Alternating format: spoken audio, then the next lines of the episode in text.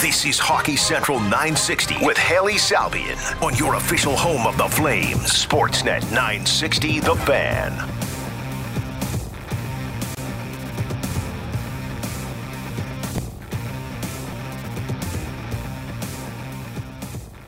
All right, for the last time this week, welcome into Hockey Central 960. Hailey Salvian here with you for the next hour on the show. We're going to be joined shortly by Ken Boehlke from SinBin Vegas to talk a little bit about game four from last night. The Dallas Stars stay alive against the Vegas Golden Knights in the Western Conference final. Game five will be on Saturday. We'll look ahead to that and what could come next for Vegas uh, if the Stars win game five.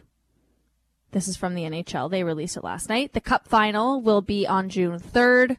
That will be next Saturday. But if Vegas ends the series in five, the Cup final will begin on Wednesday. That's May 31st. So a little bit of news there. As torn as I am about my Dallas Stars, you know, do I want them to come back and win in seven?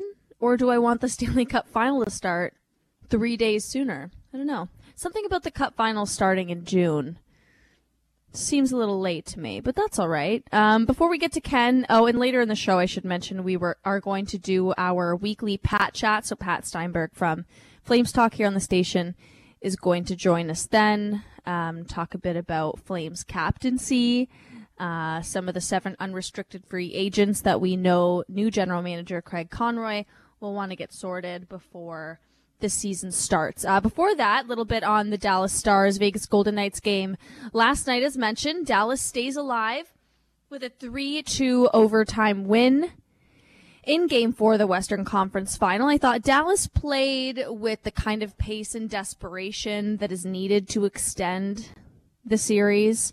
Um, and their best players got the job done last night. Jake Oettinger, after a very rough game three, was much better, making 37 saves on 39 shots, a 949 save percentage. He continues to be very good in elimination games. Um, can he continue that in game five, six, seven? That's still a major question mark. Jason Robertson scored twice. Joe Pavelski with the OT winner. Uh, the first overtime win for the Stars this postseason. They were 0 and 4 heading into extra time last night. Robertson's second goal.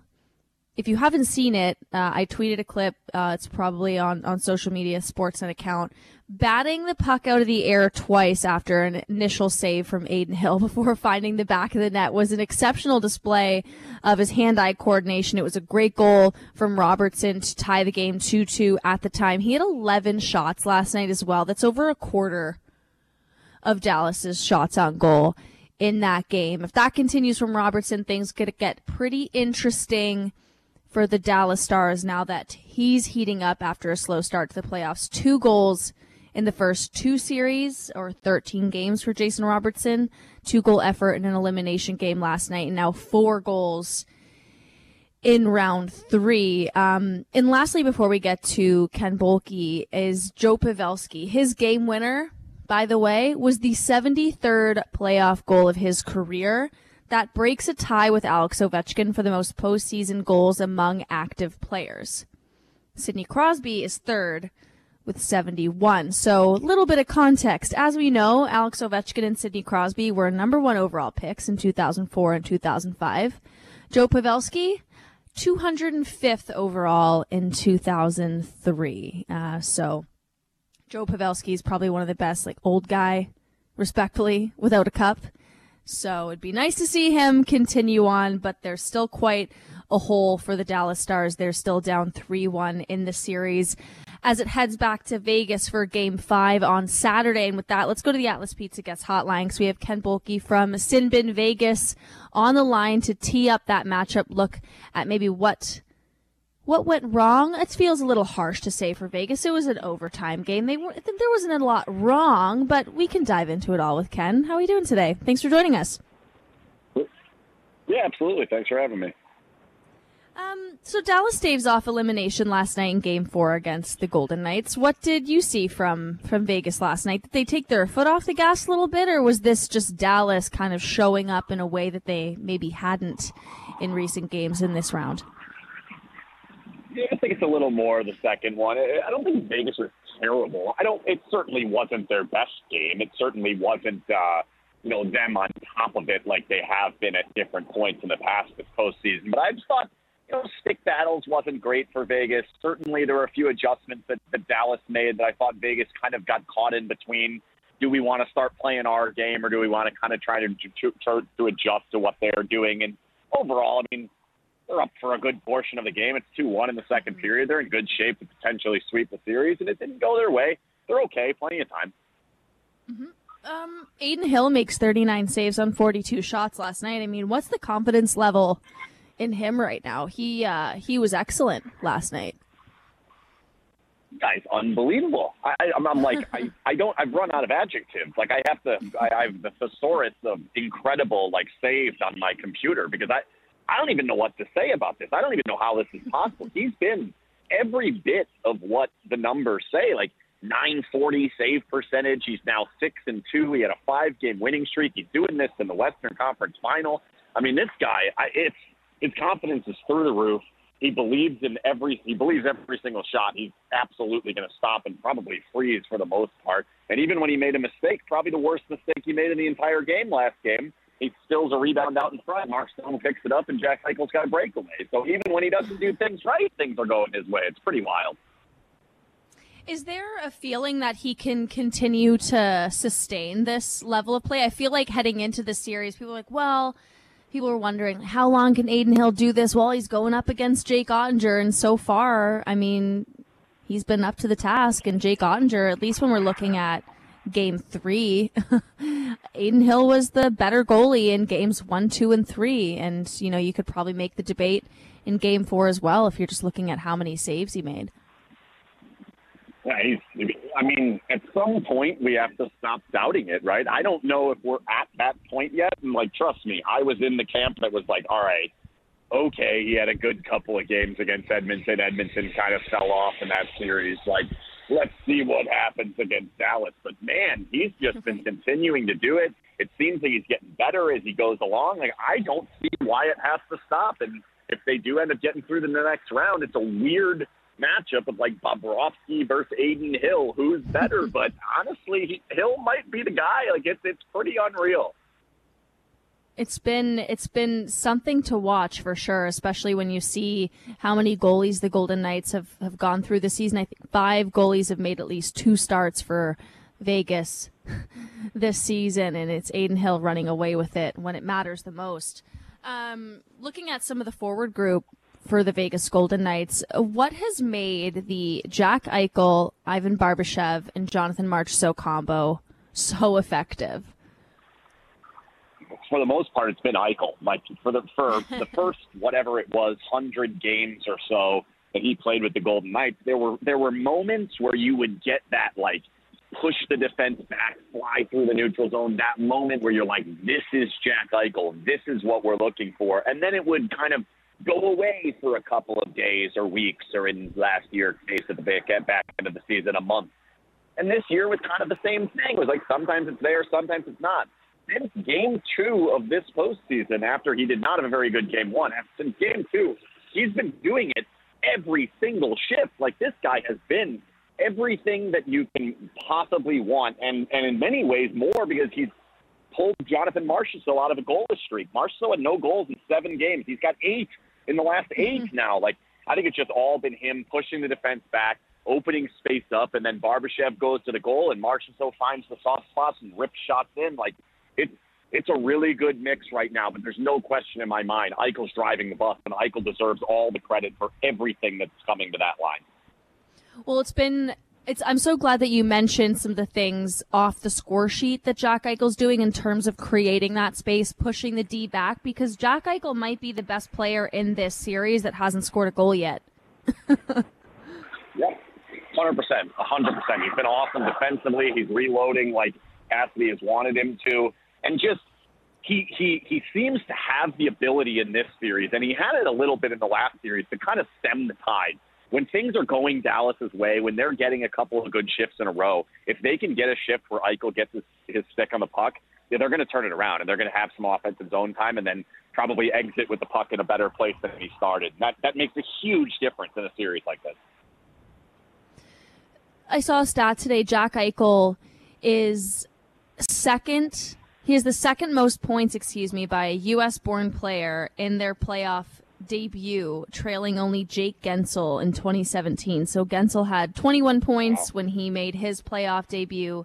Jack Eichel has 17 points through to this point. Uh, and that's 17 points in 15 games, we should say. Uh, is he not getting enough? I feel like all the Conn Smythe love is going towards Sergei Bobrovsky and Matthew Tkachuk right now. Should we be uh, talking about Jack Eichel in that mix a little bit more? If you think the Golden Knights are going to win the cup, I don't think there's another option at the moment. Like Stone's been good.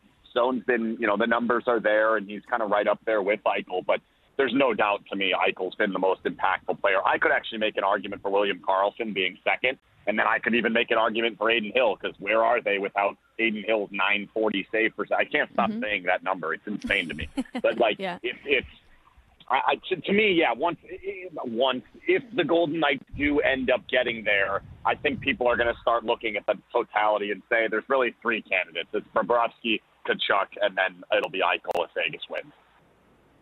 Does it make it more fun that they have an opportunity to punch their ticket to the Cup final on home ice in Game Five? Yeah, why not? Right? You know, get the fans involved. Don't don't do it in front of Dallas's fans. Who knows what they were going to do if they wheeled the Campbell Bowl out last night? So yeah, let's do it. And Golden Knights have never won uh, never won a trophy at home. I guess they've only won one trophy in their career. But like in all the playoff series, they've only ever won two of them at home. So this is an hmm. opportunity to do it, and we'll see if they can get it done. I can't imagine what they're gonna bring out, like what their game operation staff is gonna be prepared with heading into Game Five, knowing what their uh, what their game day looks like in the regular season. I can't, I can't imagine what they're gonna do if they have an opportunity to make it to the Cup final on home ice. They're going to say the word realm a lot. I know that. They are obsessed with the word realm, and I can't figure out. I don't even know what it means, to be honest. Like, I'm not like a Dungeons and Dragons guy, so I don't know what it means. But boy, do they say realm a lot. Holy my.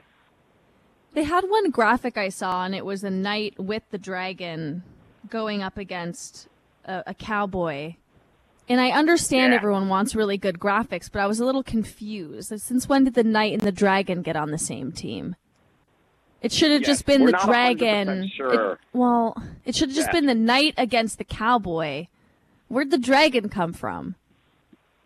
Well, so the dragon somehow before the playoffs, a box appeared out on out on the plaza in front, and it was a wooden box, which confused me because there was supposedly a dragon in there, but a wooden box fire wood dragon. Nonetheless, it appears that the, the, the Golden Knight has like trained this dragon, and now here we are with a dragon attacking Dallas and, and, and, and oil rigs, and it's it's it's been a wild ride on and off the ice. Let's just put it that way. Yeah, seems like I've missed a couple chapters here. Yeah, you need to word, learn the word realm for sure too, because they, they are going to use the word realm seven more times. Yeah. All right, I'll be ready for that for for Saturday. Um, looking at the defense here, uh, Alex Pietrangelo and Alec Martinez. That's been the the top pair for the Golden Knights. I think looking at some of the underlying numbers, like their numbers look just fine, but I think when you consider the fact that they're playing against other teams' top competition, they play a lot against in this series, Jason Robertson, Joe Pavelski. How would you evaluate uh, Vegas's number one pair through the Western Conference Final? They're very similar to the overall numbers of the team. It's like you look at expected goals, and the Golden Knights have lost every single game in this series according to natural stat trick, and they're winning right. the series three to one. You know, it's they're in many ways, and I'll use Bruce Cassidy's phrase, imperfect they're not great at any stat on the board except for one, and that's wins. And that's how they're doing that. That might be a story for another day. I don't know. 115 PDO and high danger chances. Like, ah, somebody tell me how, somebody figure that out for me. I don't understand that it's physically possible. But here we are. And yeah, I think those two, they're kind of the same way. When they go, when they're able to have a pretty effective game, the other team's top line, the other team's top D pair just isn't going to be able to get in the game the same way that they need to for the opposing team to have success. And they were able to slow down Hinson Robertson a little bit in those middle games of the series. They certainly were able to do it against McDavid and Draisaitl. And I think at some point in the next one to three games, they're going to have a good game, and, and, and that'll probably be it for the Stars. And, and it'll be in many ways because of that top D pair. Right. And the the decor in general, they block a ton of shots.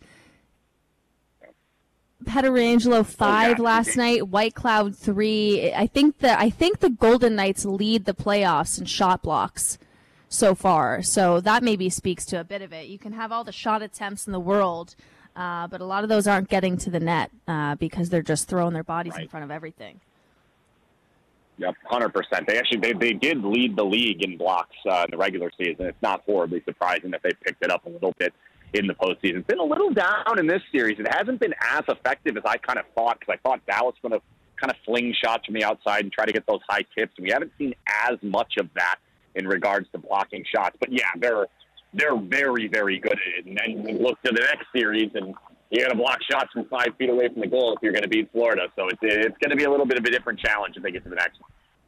How would you describe the team's playing style under Bruce Cassidy? Maybe that speaks a little bit to the way that this team in Vegas they just look in control of the game at all times. Even in game three, when they were getting outshot by the Dallas Stars, they never looked like they did not have control of that hockey game. Is that because of what Bruce Cassidy has implemented systems wise?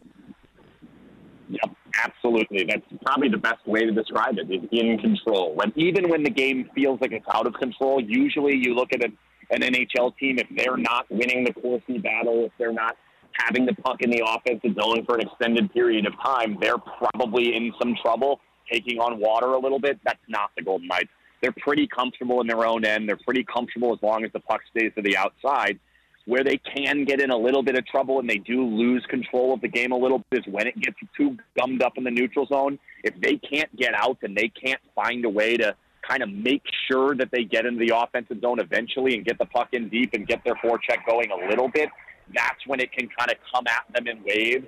And they end up, you know, that's where the penalties come from. That's where that, like Robertson's second goal last night, the one that banked off the bat, they had given up three or four chances before that, and they just could not get out. Uh, when, when that's when it gets out of control a little bit, but that's mm-hmm. been few and far between so far in this postseason, and that's why the record is eleven and four. Right. Um, and, you know, speaking of that, they're 11 and 4. They have another opportunity to kick the Dallas Stars, eliminate the Dallas Stars from the playoffs and punch their ticket to the Stanley Cup final. What do you think Vegas needs to do to counter Dallas uh, in Game Five? I think it just starts with making sure their forecheck's a little bit more active. I, I thought positionally they were fine last night. Like they were getting to the right places. They're getting in these situations where Dallas tries to outnumber you, and they weren't really getting outnumbered. They just weren't winning stick battles. And when they weren't, then the puck's going to come out, and you kind of have to start over, and it gets tiring to do that over and over and over again and not succeed on it. I, I don't think Dallas did anything too special. I just think there was a level of desperation that was there that Vegas just didn't quite match in regards to stick battles, physicality, that type of thing. And I would imagine coming back home knowing that, like, hey, we lose this one, it gets a little dicey here, fellas. So I think they'll, uh, I think they'll be more on their game. I think you'll see something closer to game one or like the first six minutes of game three before that thing determines whatever that game turned into. Uh, I, I expect the Golden Knights to do very well and Dallas to really struggle. I predicted it before the series, two shutouts for Adin Hill. I'm sticking with it. I think they'll get the shutout and uh, win the series uh, tomorrow.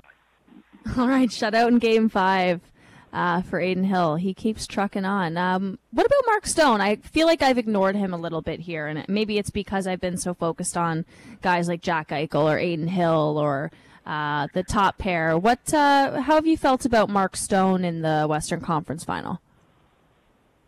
I thought his offense has been a little bit down in this series compared to a little bit of what we saw in the first two. Certainly, the, mm-hmm. the Winnipeg series, he kind of took over a little bit more and got Chandler Stephenson going quite a bit.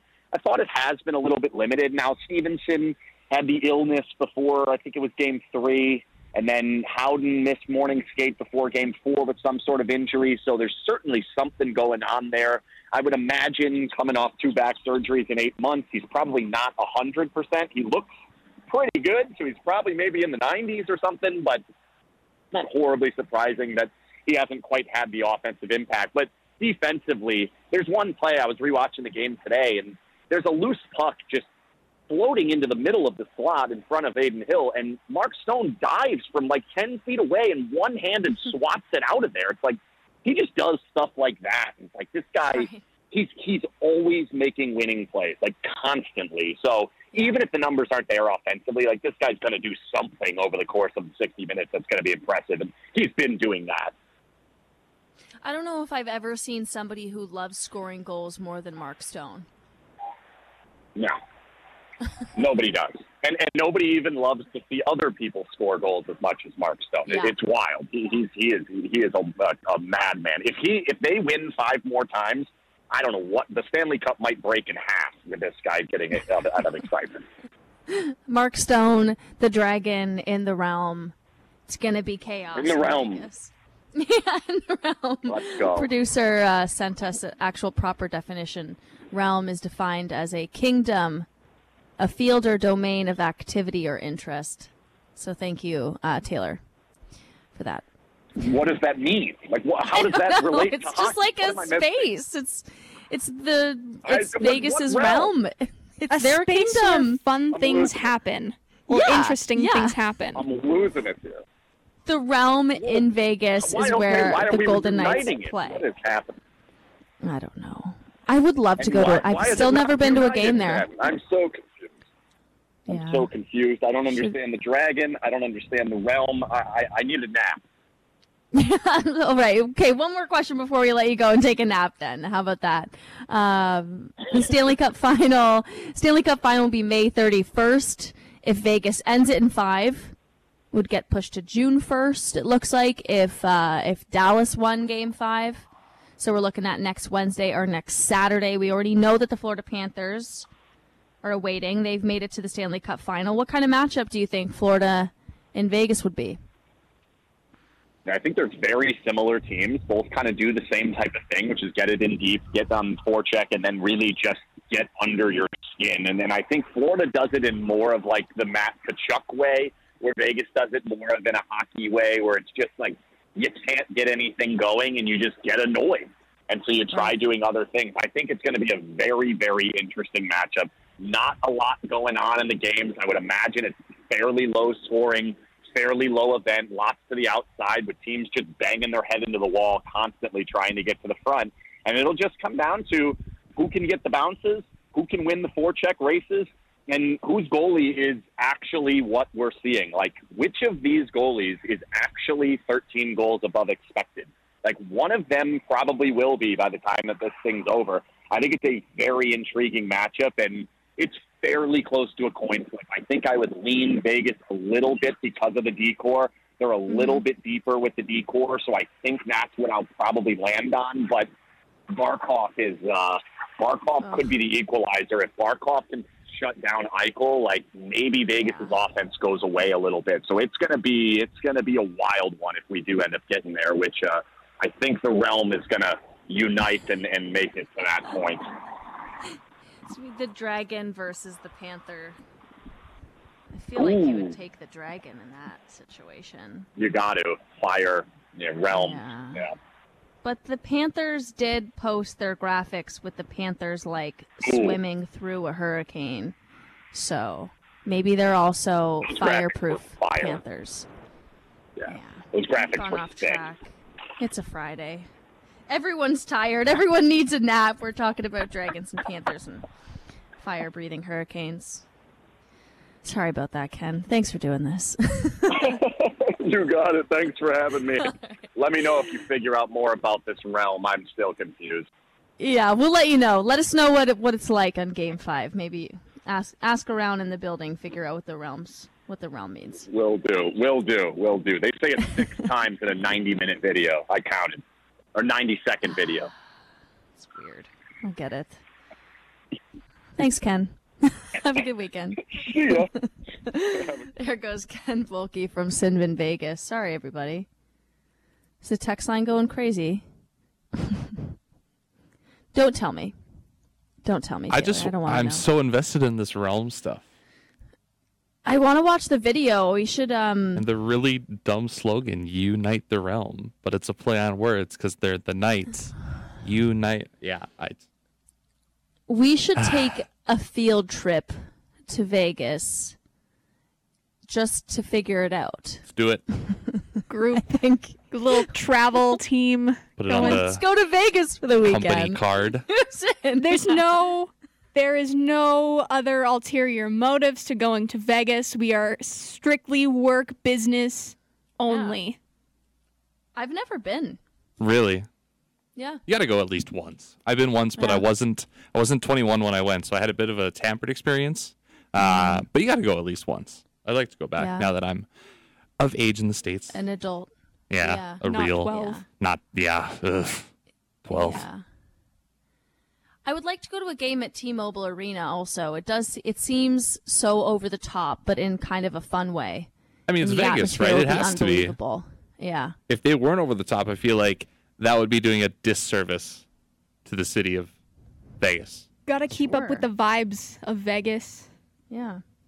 You know, having the Eiffel Tower like mini New York City inside of a hotel. I hope they have like three Elvis impersonators just stationed at every corner of the arena, just permanently doing impressions. I think that would be very Vegas. Well, you know what, Dallas? Did you guys see? It was Ric Flair Ty, and Ty Domi Yes. and uh, Mike Tyson, I think, were We're all in all the there. same guest suite last night. So Dallas is giving Vegas a bit of a run for their money, I guess, in terms of the. are they are they from? Dallas? Like is is Ric Flair? From well, Dal- Ty Domi's son is on the team, Yeah. so that makes sense. Ric but Flair is from Memphis. I don't know. What is he Man, doing this is just a Stars in fan. Dallas? All right. Hey, I mean, get your money, Ric Flair. Oh, to be a fly on the wall in that guest suite. Just, just a lot of woo. Yeah. Can you? ima- Yeah. Hit the button, Cam. Good one. No. Yeah. wow. Anyways. Thanks to Ken Boehlke for that. We went a little off the rails. It's a weird Friday. I thought this was going to be a news dump Friday. I thought we were going to maybe hear some news about some of the GM vacancies left in the league, maybe some coaching searches, maybe Sens ownership. Nothing. Nothing happened. Just Dallas won last night. Did I miss something? No. Maybe I- I'm just. no hockey today. My goodness. Just that's it. That's it. No games tonight. So uh, let's go to break. When we come back, we'll talk to Pat Steinberg, see if Pat has something for us. Let's do that. We'll be right back on Hockey Central 960 on Sportsnet 960 The Fan. You're listening to Hockey Central 960 with Hailey Salvian on your home of the Flames, Sportsnet 960 The Fan. Pat Steinberg joins us now. It's time for the weekly Pat Chat. He's on the Atlas Pizza Guest Hotline. We were just chatting with Ken Boehlke about the Vegas Golden Knights. I was kind of hoping that, uh, you know, you know, I've been cheering. My pom poms have been out for the Dallas Stars for weeks, but I was kind of hoping for the sweep last night, just so we could get to the Cup final. There's just something about the Cup final starting on like June 3rd versus May 31st. I'm like, ugh. No. And if if Vegas if Vegas wins tomorrow, it'll still start in Yes. May, right? It's still yeah. Yeah. You got to win. If it goes to Game Six, it won't start until June third. I just think in this situation when they're up three nothing on the series, like just either get swept or win in seven. Like don't don't waste my time with the extra couple days. You're saying you're saying You know? don't go to Game Six at home. Um, don't even go to game five. Just be Well, done. You don't you don't have a choice now. They've gone I to know. Game Five already. I know. Don't go to game six. Just end it. Like don't don't just extend this for nothing. Just be done. Okay. Just be uh, done. Yeah, I'll uh, I'll make sure to tell him that. I'll I'll get in Yeah. touch. Yeah, tell Jason Robertson do- that that's what I do specifically. He's got to yeah. calm down. Joe, You're heating up at the wrong time. Stop scoring goals, Robertson. Joe. Yeah, too many game winners. You see, he's uh, got got the most uh, playoff goals among active NHLers, passed Ovechkin last night. Yeah, and I, I mean, I will say this won't go over well with you because you want the series over, but man, it sure would be neat to see that guy get a cup. I mean, the he's my favorite old guy without cup, but I don't want to see this go seven. What if what if Dallas wins in seven and you get to see something rare and a team coming back from 03? Then then maybe it's a little bit more fun. That's why I said either get swept or win in seven. Don't lose in five or six. okay, okay, okay. So okay, so, you know? yeah, I I just I'd really like to see Pavelski uh, win a win a championship because not only has he been a really good player, he's also been like a straight up class act his entire career. He's one of the best totally. interviews in hockey. He's um, and I just love the way he plays, and I love the fact that we're talking about a guy who, at this age, and still putting up the totals that he puts up. He's just yeah. he's just a, a full on easy guy to cheer for, and you know he's always he's always been close. You know, he was right there with San Jose, and he was right there with Dallas in the bubble, and now he's right there with Dallas again. But he's never been able to get over that hump. Yep. I think I'm just one of those people that thinks the NHL season goes on just a little bit too long. So that's why I'm like, uh, just get to the cup final. I agree. And I mean, I am a Joe Pavelski fan, though it'll be over earlier this year than it was last year. Yeah, last year was a disaster. Like that, we're back on regular schedule. Anyways, ish, ish, not not quite, but ish. Might just be uh, having a grumpy Friday. That's okay. Let's talk about the Flames. That's more exciting. Fresh, yes, new agree. GM. Craig Conroy going to bring some refreshing positivity the uh, avail with him, the introductory press conference on Tuesday was was great. We've had a couple days to kind of dissect everything. Conroy's kind of doing the media rounds. He was on your show. Uh, I think he he was on my show, the Athletic Hockey Show, today. That came out. Okay. Um, lots to lots to dive into with Craig Conroy. Um, I think one of the biggest takeaways is uh, they're going to name a captain. Yeah. What do you think about that? Well, and, and when I asked Craig that question on Tuesday on our in our chat with him, he was really adamant that that's something that is important and that's something that they absolutely need to do. And he felt it was something that they didn't have last year when they mm-hmm. when they really could have used it. It was it was interesting hearing them talk about it because for a good chunk of last year, when people would call in, I would suggest that you know this is uh, would would a captain have really changed anything? Like, would a captain have done much to change the uh, dysfunction that was the Calgary Flames last year? And my my repeated take was probably not. I don't think that that's the biggest reason, and I still don't think that it would have changed things dramatically, and they would have gone from being a a non-playoff team to being a Pacific Division champion or something like that. But certainly, I wonder. Just listening to Craig, he said there was there wasn't anybody who could step up and walk into Daryl's office and have a talk with him.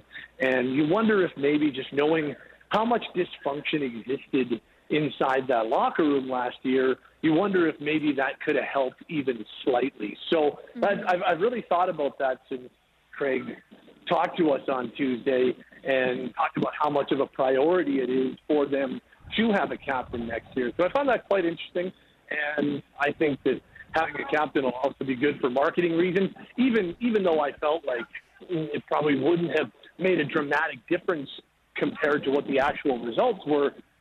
I felt like, yeah, it's time to name a captain. Two seasons enough. You've got a good book on your players.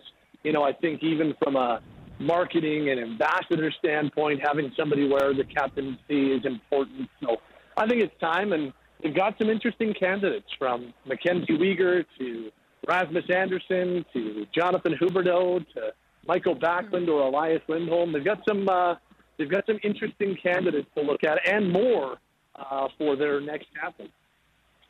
Who uh, who are you looking at? And this was also from Thirty Two Thoughts, by the way.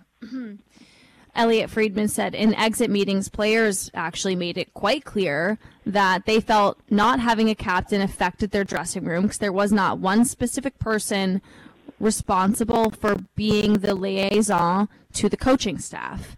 Um, yeah. Again, in 32 Thoughts, he, Elliotte wrote Michael Backlund wants that role, and teammates think he'd be an excellent choice. That could be a big part of his extension conversations. So, where do you stand? Do you think Craig Conroy, you know, one of the first things he should be doing is, you know, giving Michael Backlund a three year contract extension and slapping the C on his jersey?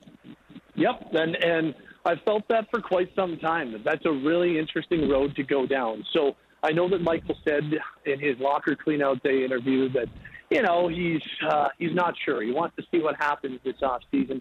He wants to see some of the moves that are made because he wants to win a Stanley Cup. Well, GM walked away a few days later, and two weeks after that, head coach was fired. Now a new GM is in place, and a GM that Michael Backlund used to be teammates with. And so, you know, there's there's Jeez. so I, I wonder how the off season has played out already may affect the way Michael is thinking. And then on top of that, uh, yeah, if you if you go to him and say, hey, look, you know, we we'd like you to be here for four more years, the one year remaining on your contract, and let's talk about a three year contract extension, especially knowing his age and knowing how much he likes being a member of the Calgary Flames, how much, you know, how important it was for him to get to 900 games, how important it was for him to become third all time on the, the games played list and all that type of stuff. You know, you go to him and say, look, we, we'd like to also name you the captain on top of this contract extension. So yeah, and, and if he is is willing to maybe take a bit of a veteran hometown discount, similar to what Joe Pavelski just did on his last contract, or what sure. Ryan Nugent Hopkins did on his last contract.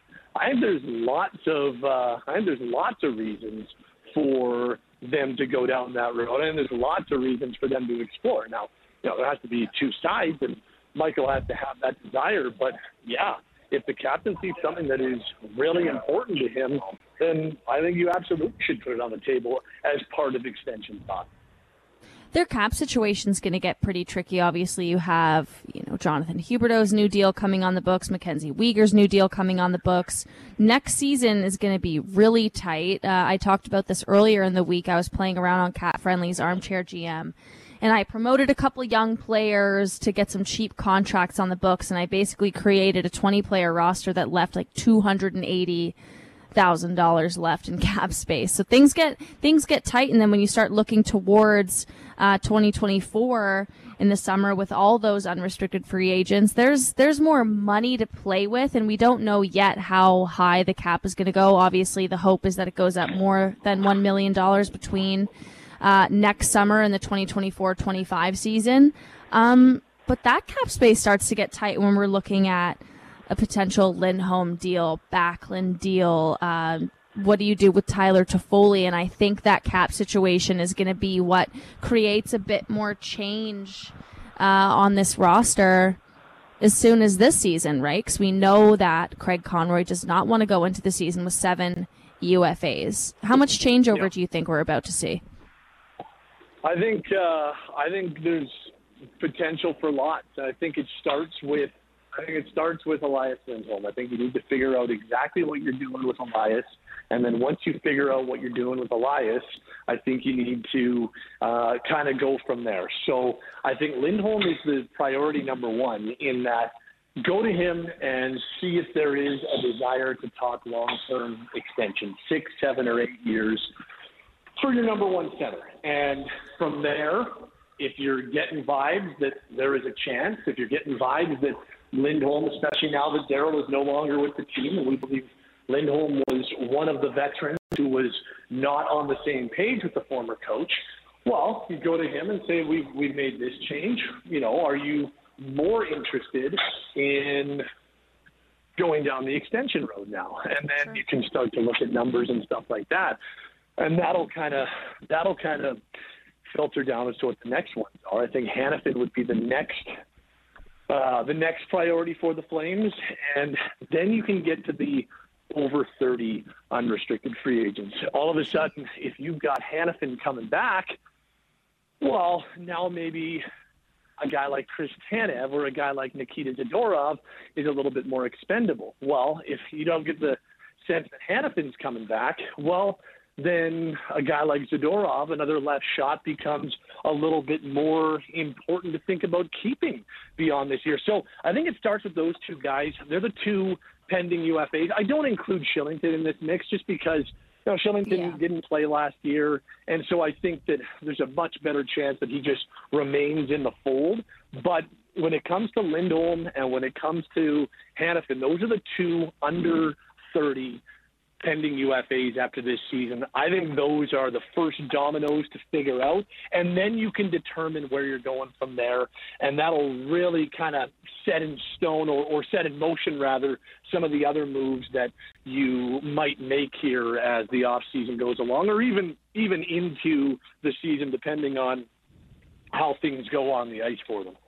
Mm-hmm. Um, so Conroy obviously getting hired was the first piece of the offseason to-do list for the Calgary Flames. Figuring out the unrestricted free agents is another big one. Finding the right captain, uh, but perhaps the most important after the general manager is hiring a coach. Um, that's something that Craig Conroy is going to be tasked with doing. It sounds like um, they're going to start that process next week with uh, with making calls, getting permission from other teams to potentially talk with uh, prospective uh, coaches, getting permission from whoever it may be to, to interview guys from different organizations. We've talked quite a bit on this station about the internal candidates and Mitch Love, but I want to look at some of the external guys. We have a few more minutes left Sure. here with you, Pat. Um, so some of the names that have been floated Gerard Gallant, Andrew Brunette, Travis Green, Marc Savard, Peter Laviolette. Um, at the very least, it sounds like, according to, to Friedman, that the Flames will reach out to gauge his interest.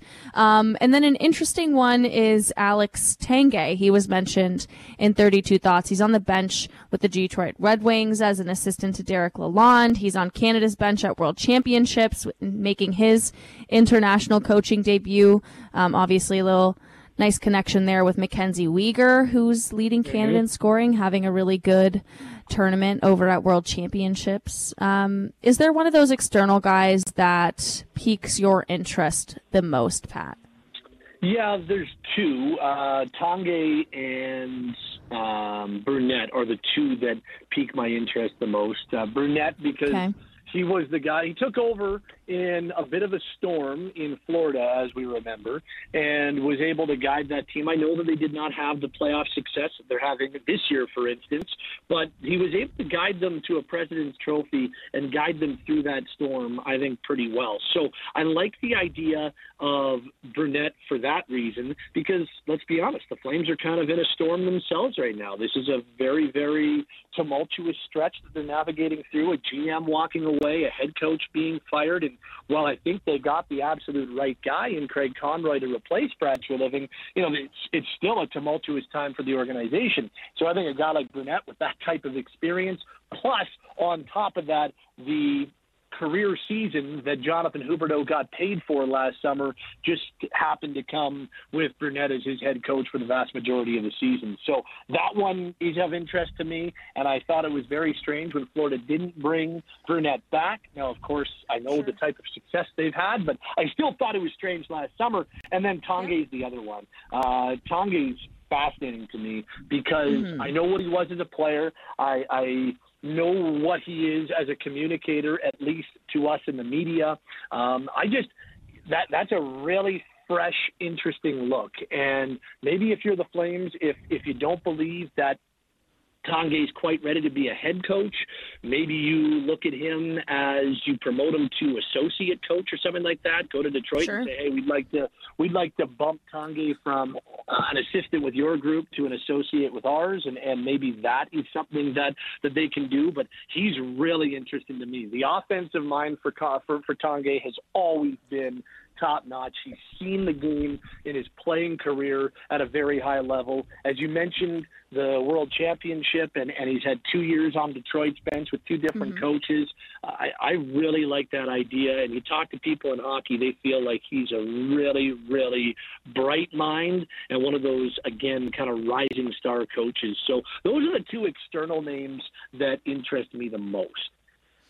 I, I think I'm with you. I've thought about Gallant quite a bit. You know, we've talked about this, Pat. You talk about it on your show. I think everyone's been talking about the need to get Huberdeau back on track once his big ticket kicks in next season. Like, you need a coach who's going to maximize him and his skill set. We know that Gallant has had some experience uh, coaching Jonathan Huberdeau with the St. John Sea Dogs and he is expected to be among the candidates for the Flames head coaching position again, according to Elliotte Friedman and some insider reports.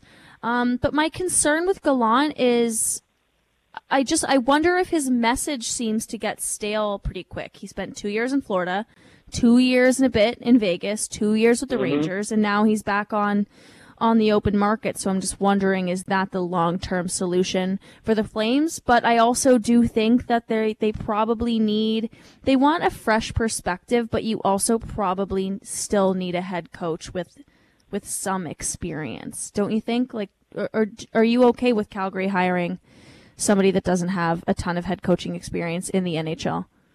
I am because I think what even even kind of the things that, that Craig Conroy said to this point, you know, as much as it's going to be tough to move out certain players.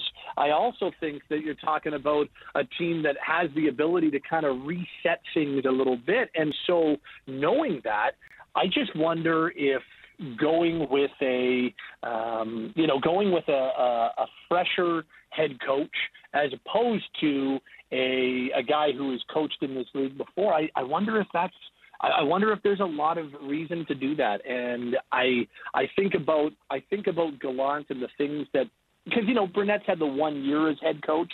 I don't know if that would constitute him as a super experienced head coach. Whereas Gallant, the things that you've heard about him are very similar to the things and and his exit in New York, very similar to the things we heard about Daryl Sutter and his exit here in Calgary. And so for that reason, I'm just kind of of the opinion that do you really want to go down that road again? And the belief was that it was going to be a short term thing for Daryl Sutter, and he was more of a short-term fix. Well, that's as you just mentioned, kind of what we've learned about uh, about Gerard Gallant. So I I am more hesitant on Gallant than I am uh, on a lot of other guys. I think there's a lot to be said about having a guy who's maybe a little bit fresher as opposed to a guy with all kinds of, of NHL experience.